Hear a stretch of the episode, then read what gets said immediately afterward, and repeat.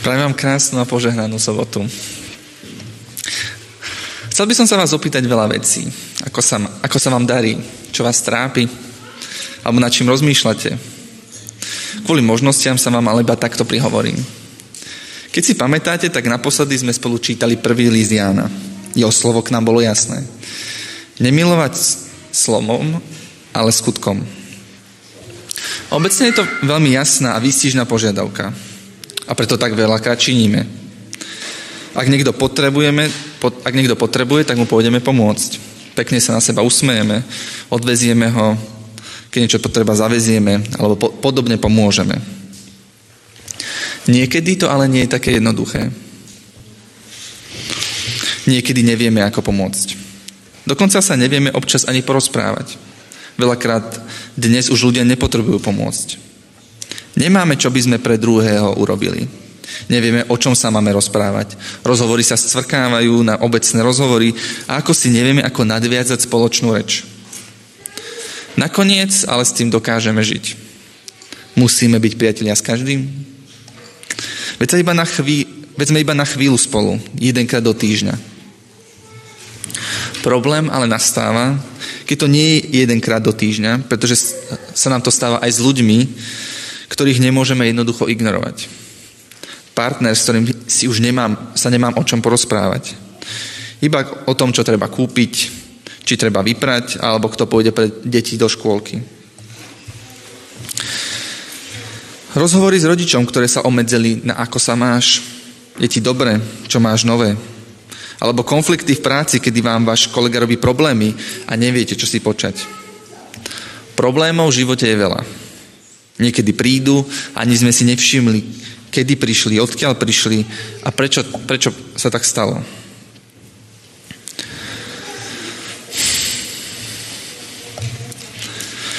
Ako to, že prišli problémy, keď robíme iba to, čo považujeme za správne?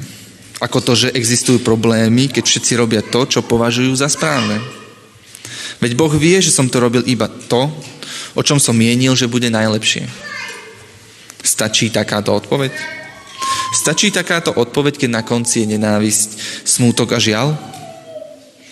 Naozaj to Boh príjma? Niekedy za problém môžem ja, inokedy ten druhý. No a niekedy sa ten problém týka len mňa.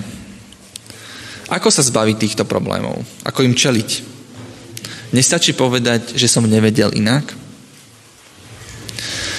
Dnes budeme študovať knihu Príslovia.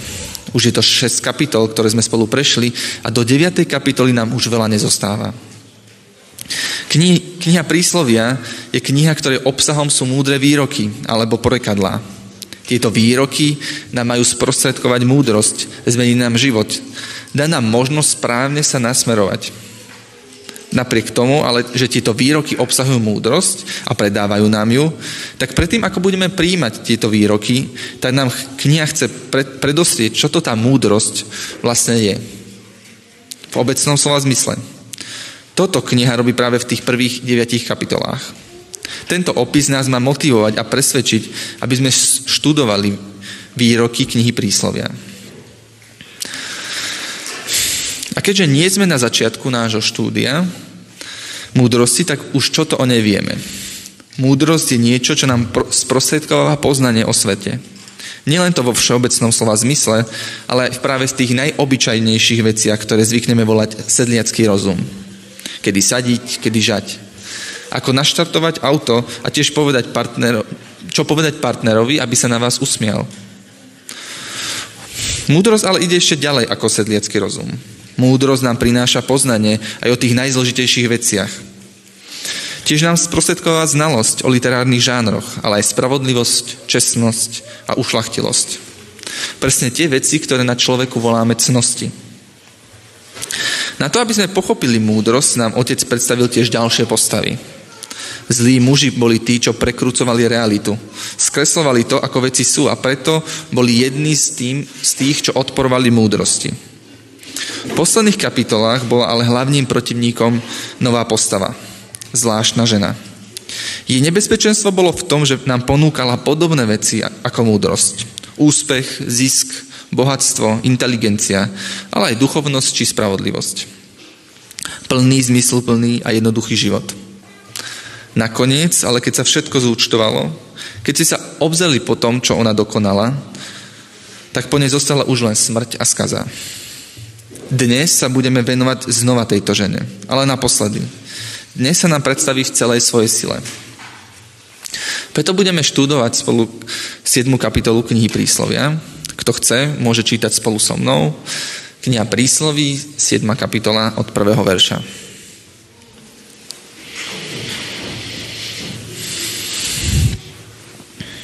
Syn môj, drž sa mojich slov, moje prikázania si uchovaj. Dbaj na moje príkazy a budeš žiť. Na moje poučenie ako na zrenicu oka. Priviaž si ich na prsty, napíš si ich na tabulu srdca. Povedz múdrosti, ty si moja sestra, rozumnosť pomenuj príbuzná. Uchráni ťa od zvláštnej ženy, slova zvláštnej ženy spôsobujú rozdelenie. Keď som bol v okne spoza mriežky som pozeral. Hladel som na neskúsených. Spoznal som medzi mladíkmi jedného, čo stratil rozum. Prešiel ulicou za roh, vykračoval cestou k jej domu za večerného súmraku, keď prichádzala temná noc. Zrazu mu akási žena vyšla v ústrety, v odeve prostitútky a so zákerným zámerom. Bola hlučná a zanovitá, jej nohy nemali v jej dome pokoja. Hneď bola na ulici a hneď zasa na námestí, na každom rohu striehla. Zmocnila sa ho, povoskala ho a nehanebne mu povedala. Obety spoločenstva mám priniesť, dnes splním svoje sluby. Preto som ti vyšla v ústrety, hľadala som ťa usilovne, aby som ťa našla. Prikryla som svoje lôžko plachtami, pestrofarebnými látkami z egyptského plátna. Navoňala som svoju postel mirhou, aloou a škoricou. Poď, spímajme sa a milovaním až do rána. Potešujme sa laskaním. Veď muž nie je doma, odišiel na ďalekú cestu. Vzal si mešec s peniazmi, príde domov, keď bude mesiac plne. Zviedla ho mnohým presviečaním a zvábila ho líškavými rečami. Zazu išiel za ňou, ako vôk, keď ho vedú na jatku, ako jelen, čo sa chystá do pasce, kým mu šíp neprepodne pečeň, ako vtáča, čo sa vrhá do siete a nevie, že mu ide o život. A teraz, deti, počúvajte ma a dávajte pozor na slová mojich úst. Nech ti srdce neodbočí na jej cesty a netúlaj sa po jej chodníkoch. Veď mnohých zabitých ona skolila a veľa bolo zabitých ňou. Jej dom je cesta do podsvetia, čo zostupuje do komnát smrti.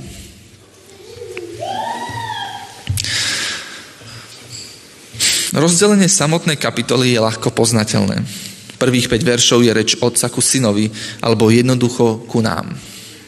Od 6. verša začína metafora o zvláštnej žene. Preto 6. až 9. verš sa sústreduje na opis mládenca, ktorý je aktér v tejto metafore. V 10. verši je zvrat a otec upriami našu pozornosť na zvláštnu ženu. V tejto časti je opis a, od, a to od 14. verša po 20. verš verše 21 až 23 zhrňujú, čo sa udialo v deji metafory. Nakoniec prichádza záver, ktorý iba opakuje výzvu, ktorá bola prítomná už v úvode kapitoly. 7. kapitola knihy prísloví začína rovnako, ako sme zvyknutí z predchádzajúcich. Otec tu prehovára ku synovi a oslovuje ho s tým, aby nasledoval múdrosť a vyhol sa zvláštnej žene. Úvod nás tým udržuje v téme a tiež v naliehavosti tým, že text opakuje výzvu toho, aby sme kráčali za múdrosťou, tak nám hovorí, že výsledok rozhodnutia bude závažný. Okrem toho je tu podobný motív ako v 6. kapitole Deuteronomia, kde sa nachádza najväčšie prikázanie zo všetkých a kde, kde, kde je povedané Izraelu, aby, aby si tie prikázania dal na čelo alebo na ruku a na veraje dverí. Výsledok má byť taký, že bude uchránený od udalosti, ktorá je následne predstavená. Hlavná postava v deji je mladý muž. Táto postava je nám popísaná ako niekto, koho by sme jednoducho mohli pomenovať ako hlupáka. Chodí po uliciach, aj keď to kam smeruje je jasné, ale jemu samotnému to jasné nie je. Nevie, kam vedú jeho kroky, aj keď jeho osud je istý. Nie je, nie je to vyslovene zlá postava. Je to jednoducho niekto, kto nevie, čo má robiť. Trochu sa stráca. Je skôr zmetený, než by jeho úmysly boli zlé. Alebo by sa dalo povedať, že nemá žiadne úmysly. Na druhej strane tu je druhá postava. Zvláštna žena. Oproti mladému hlupákovi je jej cieľ jasný. Nie je dvojzačný alebo nečítateľný. Od začiatku po konec nám hovorí, čo je jej úmyslom. Zviesť našeho mladého hlupáka. Oblečie si ako prostitútka, vyjde na ulicu, aby ho našla. Vykoná všetko, čo má, aby v očiach mladého hlupáka bolo všetko v poriadku. Prinesie obety Bohu a teda svoje povinnosti si splnila. Tiež nachystala postel, aby bola vábivá, aby mládenec vedel, čo všetko získa, keď pôjde s ňou. Dokonca aj jej manžel, ktorý by mal byť vnímaný ako brzda, tak je vykreslený ústami zvláštnej ženy tak, že aj z jeho strany je všetko vyriešené. A teda nebezpečenstvo ani odtiaľ nehrozí. Teda náš hlupák nevidí žiadne nebezpečenstvo zo strany Boha, ani zo strany jej muža. V tomto bode končí priama reč zvláštnej ženy. Zvláštna žena je tu znova popísaná ako zvodná a cieľavedomá postava. To, čo je ale hlavné, je to, že ona sama predstavuje zápletku v deji, ktorá končí tragicky. Celý dej je v jej rukách, kým hlupák nemá v rukách nič. Nie je ničoho schopný, nijak nereaguje. Je skôr bábka, s ktorou sa táto žena hrá. Nakoniec nám už iba otec prezadí, ako to celé skončí. Náš mladý hlupák ide cestou ku smrti. Napriek tomu, že to náš hlupák nechcel. Že nechcel, aby to takto skončilo. Že si to takto nepredstavoval. Napriek tomu, že nevidel žiadny problém, ktorý by ho od toho odhováral. Nebolo nič, čo by ho pred týmto osudom ochránilo nemal múdrosť, ktorá by ho ochránila. Koncept zla v tejto kapitole sa podobá konceptu, ktorý hovorí o zle ako o nevedomosti. Populárnym zastancom tohto spôsobu premýšľania bol Sokrates. Sokrates bol grécky vojnový veterán, ktorý na staré kolena začal rozmýšľať, ako by mal vyzerať život, ktorý je hodný toho, aby sme ho žili. Na to, aby to zistil, si začal klásť ťažké otázky a tiež týmito otázkami obšťastňoval atenský ľud. Nie len, že za, za toto konanie si vyslúžil prezývku atenský ovad, ale nakoniec bol aj za to popravený. Ľudia konajú zlo iba z neznalosti. Nikto nie je zlý z vlastnej vôle. Takto znie slávny Sokratov výrok. Je to zaujímavý citát. Myšlienka toho, že aby sa človek stal dobrým alebo cnostným, sa musí vzdelávať. Napriek tomu, že náš text sa na tento výrok podobá a napriek tomu, že to hovorí aj sám slávny Sokrates, tak nám na tom niečo nesedí. Predstava, že to, čo nás urobí dobrým, je vzdelanie, je smiešná. Či všetci inteligentní ľudia boli vždy dobrí ľudia? Či aj na týchto ľuďoch sa nepodpísali rôzne zverstva alebo ohavné činy? Ako nás môže text vôbec viesť touto myšlienkou? Či nevieme, že fajčiť je nezdravé, aj napriek tomu veľa ľudí fajčí? Vieme, že nemáme kráč, kričať na deti, aj tak to robíme. Nemáme sa hádať, máme byť slušní, máme rešpektovať rodičov a kopec iných vecí vieme, aj, aj napriek tomu dobre nekonáme. A to je dôvod, prečo nám Sokrates aj 7. kapitola knihy príslovy pripadá smiešne. Ak to ale tak je, tak prečo sme sem prišli? Prečo s našim deťom dohovárame? Prečo počúvame prednášky, chodíme k psychológom a k zdravotným poradcom? Prečo sme sa na začiatku pýtali otázky, čo máme robiť, keď teda otec v prísloviach sa míli? Je to preto, pretože sa zle pýtame. Otázka nie je, či máme rešpektovať svojich rodičov. Otázka je, ako ich mám ja dnes rešpektovať. Ako mám vyriešiť problém s partnerom, keď on nejaví záujem. Všetci vieme, že máme milovať, rešpektovať, všetci vieme, že máme byť zborom, kde sa milujeme bez predsudkov a máme k sebe blízko. To všetci vieme. Otázka ale je ako. A to je dôvod, prečo Sokrates povie, že nás delí od správneho konania vzdelanie. Pretože nie je dôvod, ak by sme vedeli, ako žiť šťastne a spokojne, že by sme tak nežili. Jednoducho nevieme ako. Ako zmeniť realitu, v ktorej žijeme. Ako zmeniť túto krajinu, ako zmeniť zbor, ako zmeniť samého seba.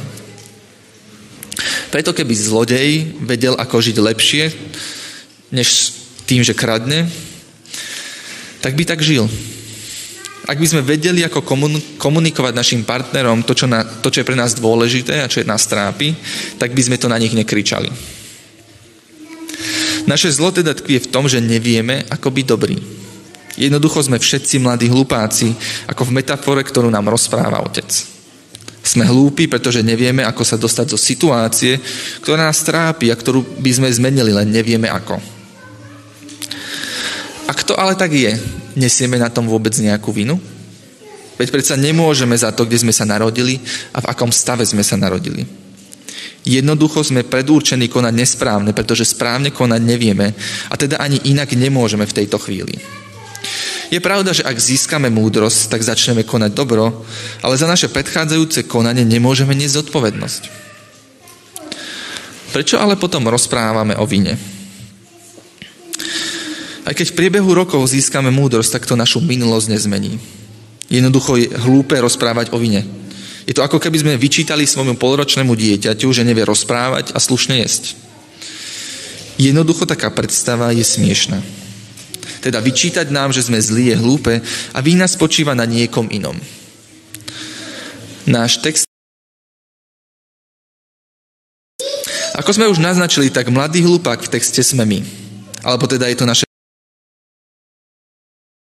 na otcov hlas. Otec nám touto met- metaforou dáva na výber. Buď odmietnem múdrosť, budem hlupákom a zvláštna žena si ma nájde a zahubí, alebo príjme múdrosť a tomuto celému sa vyhnem. Otec nám dáva možnosť voľby a teda spolu s touto možnosťou prichádza zodpovednosť a vina za to, ako sme sa rozhodli. Výber, ktorý je tu pred nami, nás činí vinnými z toho, že sme si nevybrali múdrosť. Veľakrát premýšľame nad tým, kto je vinný za túto situáciu. Kto to vykonal. Zabúdame na to ale, že ak nevidíme inú cestu, tak nemôžeme činiť in, inak. A stávame sa otrokmi našich činov. Veď predsa, ako sme mohli urobiť niečo iné, keď sme to nemohli vydržať?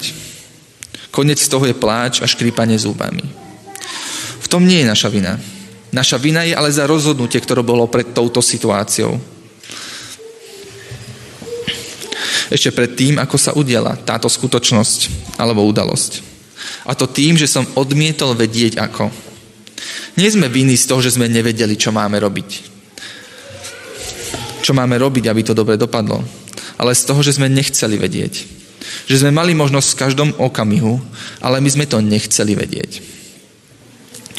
Keď som rozmýšľal nad príkladom zo svojho života, kedy tak činím, tak som si nevedel vybrať z toho množstva, Zároveň je to ale myšlienka tak komplikovaná, že sa viaže skoro s každým činom, ktorý som kedy vykonal.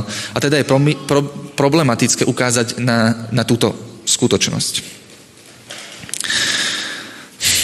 Keď som sa ako mladý začal stretávať s adventistami, tak sme vytvorili spoločnú skupinku u nás v Piešanoch. Nebola nás tam veľa.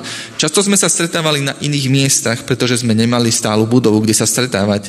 A jednoducho nás nikto nechcel iba na jeden deň v týždni. S tým sa spájali iné problémy a my sme sa museli stiahovať z jedného miesta na druhé. Napriek tomu hodnotím ten čas ako jeden z najšťastnejších v mojom živote. Ako čas plynul, tak sa ale začalo stávať, že jeden človek po druhom prestali chodiť s nami do zboru. Videl som ľudí, ktorých som miloval, ako jeden po druhom odchádzali. Nebol som v dianí sporov, ktoré sa tam udiali a vlastne som veľakrát až spätne zistil, čo sa tam stalo, aj keď to, čo sa tam stalo, si nebol nikto istý. Jednoducho sa to stalo a ťažko si môžem myslieť, že je to moja vina. Ja som neodišiel, ani som nikoho nevy, nevyštval. Ale viem, že som nič neurobil a pre, preto, aby som tomu zabránil. Je pravda, že som nevedel, že sa vôbec niečo deje, ani som nevedel, ako zlepšiť situáciu. Ale tiež je pravda, že som ani nechcel vedieť, že sa niečo deje. Schválne som sa tam nepozeral. Schválne som nevedel a za to som vinný. Je príliš veľa situácií, kedy nechceme vedieť. Nechceme vedieť, čo partner chce od nás, ako opraviť prístroj, ako sa udobriť s nepriateľom, ako zlepšiť situáciu v práci, ako učiniť druhým šťastnejších, ako iným prilepšiť, ako sebe prilepšiť. Áno, dokonca ani nechceme vedieť, ako sebe veľakrát vylepšiť. Máme na to veľa dôvodov. Bojíme sa, sme unavení, frustrovaní, cítime úzkosť. Sebakláv nám pomáha vyrovnať sa s požiadavkou na samého seba. Že by som mal niečo urobiť inak. Je v tom také úzkostlivé potešenie, že som s tým nevedel nič urobiť. Veľakrát počujem, ako hovoríme, že sme urobili to najlepšie, ako sme vedeli. A je to pravda. Keď to vyslovujeme, dúfame v to, že aj Boh uzná, že sme inak nemohli, pretože sme inak ani nevedeli. A je to pravda. To ale, za čo sa nakoniec odpovieme, bude to, či sme chceli vedieť inak. Či sme chceli vedieť, aj keď to bude nepohodlné. Ten pocit, keď som nevedel, nás uspokuje rovnako ako zvláštna žena mladého hlupáka v príbehu. Nakoniec nás ale čaká rovnaký osud ako toho hlupáka. Zomrieme nie preto, že sme nevedeli, čo je dobré, ale preto, že sme to nechceli vedieť. Je toľko problémov, ktoré sa okolo nás dejú. Premávajú sa jedna cez druhú. Naučili sme sa jednoducho ich ignorovať. Kto by mal predsa energiu bojovať proti všetkým tým veciam a problémom? A áno, veď predsa nakoniec sa môže, môžeme udobriť, aj keď sme sa pohádali. Môžeme si nájsť cestu k sebe, keď sme sa stratili udobriť sa so šéfom, keď sa to už nebude dať zniesť. Zmieriť sa so ženou, keď už je všetko povedané. Pomodliť sa za členov, ktorí už odišli, alebo vymeniť olej v aute, keď už jazd, auto nejazdí. To sa ale týka budúcnosti a každý takýto postoj nás predurčí k tomu, aby sme ani v tej budúcnosti nič neurobili. Je pravda, že všetky problémy nevyriešime, na to sa vieme až príliš dobre oklamať. Ale práve dnes je tá chvíľa zmeniť realitu k lepšiemu. Zastaviť sa, prijať múdrosť, prekonať svoje dôvody, prečo nie a urobiť krok k tomu, aby sa veci pohli tentokrát k lepšiemu. Aj keby to tentokrát nevyšlo. Pretože ak nie, tak sa môže stať, že nás zvláštna žena nájde a už nás nepustí. A nebude ju zaujímať, či, že sme nevedeli inak. Veď mnohých zabitých ona skolila a veľa bolo zabitých ňou. Jej dom je cesta do podsvetia, čo zostupuje do komnát smrti. Amen.